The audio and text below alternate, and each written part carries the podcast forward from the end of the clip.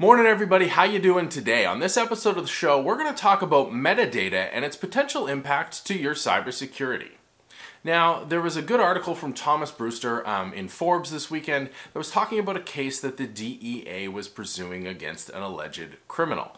Now, there's nothing weird about this case. There's nothing out of the ordinary um, with it. And it just raised an interesting question. I'll give you a quick summary of the case, and then we'll dive into the hypotheticals that this question, um, that this case raised, and kind of ask these questions because I think they're absolutely fascinating. And they're absolutely critical to security and to privacy.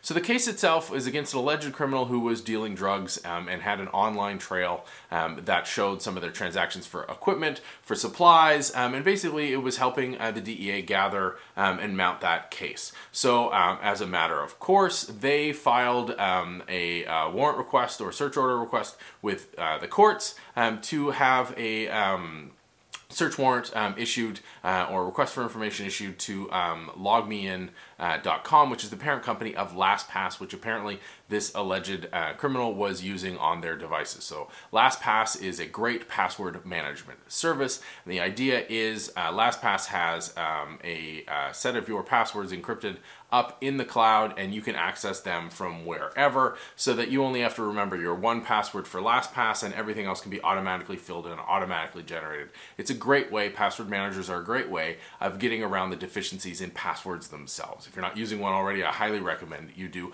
despite the, the topic of this video. Um, so that being said, uh, the um, you know the request went. It was a legal request. Um, logmein.com uh, uh, looks to have fulfilled that request to the best of their abilities, as one would expect with a legally compliant company. Um, and they were unable to hand over the passwords. No shock there. They have really good security in how they keep those passwords um, salted and hashed and fully encrypted, so that they're unable to be retrieved.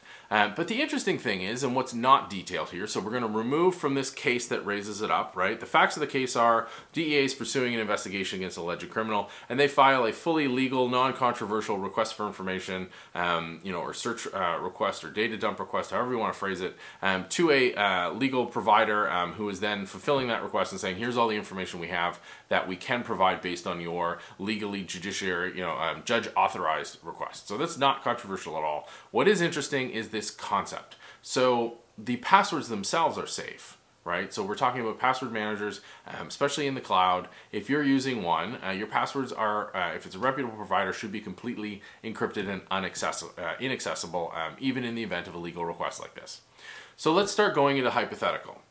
The question is, what other information is actually there and part of the normal operations of that type of a service that could be challenging uh, to your privacy or to your cybersecurity? Now, I'm not advocating this in the context of uh, this alleged criminal and drug dealer, but just in general, I think this is an area where people fall down when they're doing cybersecurity. So you don't look at the potential of aggregate information or metadata information or behavioral analytics. And it's absolutely critical. This is one of the key points I keep harping on again and again and again, and I will not apologize for for it is that we keep thinking about individual systems security. So are those passwords salted, hashed, and, you know encrypted and inaccessible? Yes, they are. We're good.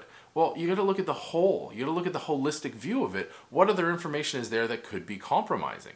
So if we go through it and say, I have a bunch of passwords, let's say, you know, I got 100 passwords, username and passwords locked away in my password vault, and the passwords themselves are safe. We know they're uh, inaccessible. It would take a mountain of computing power to break through that encryption. But the question is, are the services that those passwords attached to, are those listed in plain text?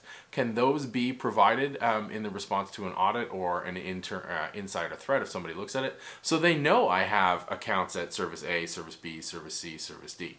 Are the times in which I changed my password listed in the open or in an accessible format? Because that can be critical too. Um, go no further than haveibeenpwned.com to see if any of your previous passwords have been breached.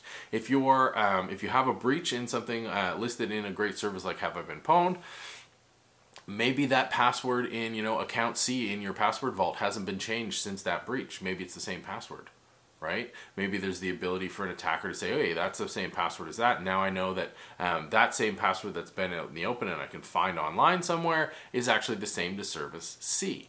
Um, so those are interesting metadata points that actually raise the issue. So the, the passwords themselves are inaccessible, but the things like the services there too, or the last time they were changed, or the last time you accessed them, that's another critical piece of metadata that could be stored and it could thought of to be completely innocuous. Yet in a larger context, when it's added to additional information, it can create an investigation trail, it can create a timeline, um, it can create some really interesting um, spin-off data, sort of unintended consequences or collateral damage, depending on your perspective. And I see this time and time again when I'm talking to folks around cybersecurity. They are so myopically focused, just absolute horse blinders on one aspect of security in a larger system, and they're not looking at the whole system. And then the counterpoint is no, no, I am, because when I'm looking this way, I'll turn slightly and I'll be myopically focused on a completely different system. And that's great, but you can't secure them in isolation because they talk and they transfer data between the two and they're part of a larger whole. You can't just, uh, you know, the analogy here in the physical world would be like, well, I'm fine, my car is safe because, you know, I have seatbelts. Meanwhile, there's no airbag, there's no brakes, the mirrors aren't working, you know, they're all cracked, things like that. You need to look at each individual system, yes, but you also need to look at the larger whole. Are you mitigating risk elsewhere? Is the connection between systems and passing of data creating additional risks? And that is an extremely, extremely difficult thing to calculate is aggregate risk and aggregate exposure, but it's absolutely critical. And I just thought this uh, article from Thomas Brewster at Forbes really raised an interesting point because it was such an innocuous case, because it was such a straightforward request, but the implications uh, from a security perspective are really, really fascinating. So that was my thought for today. Um, what do you think? Let me know. Hit me up online at marknca in the comments down below, and as always by email, me at markn.ca. I think sort of aggregate analysis and distributed system security is absolutely fascinating. Hopefully you do too, and we can have a great discussion about it. Uh, I hope you're set up for a great day. We'll see you on the next episode of the show.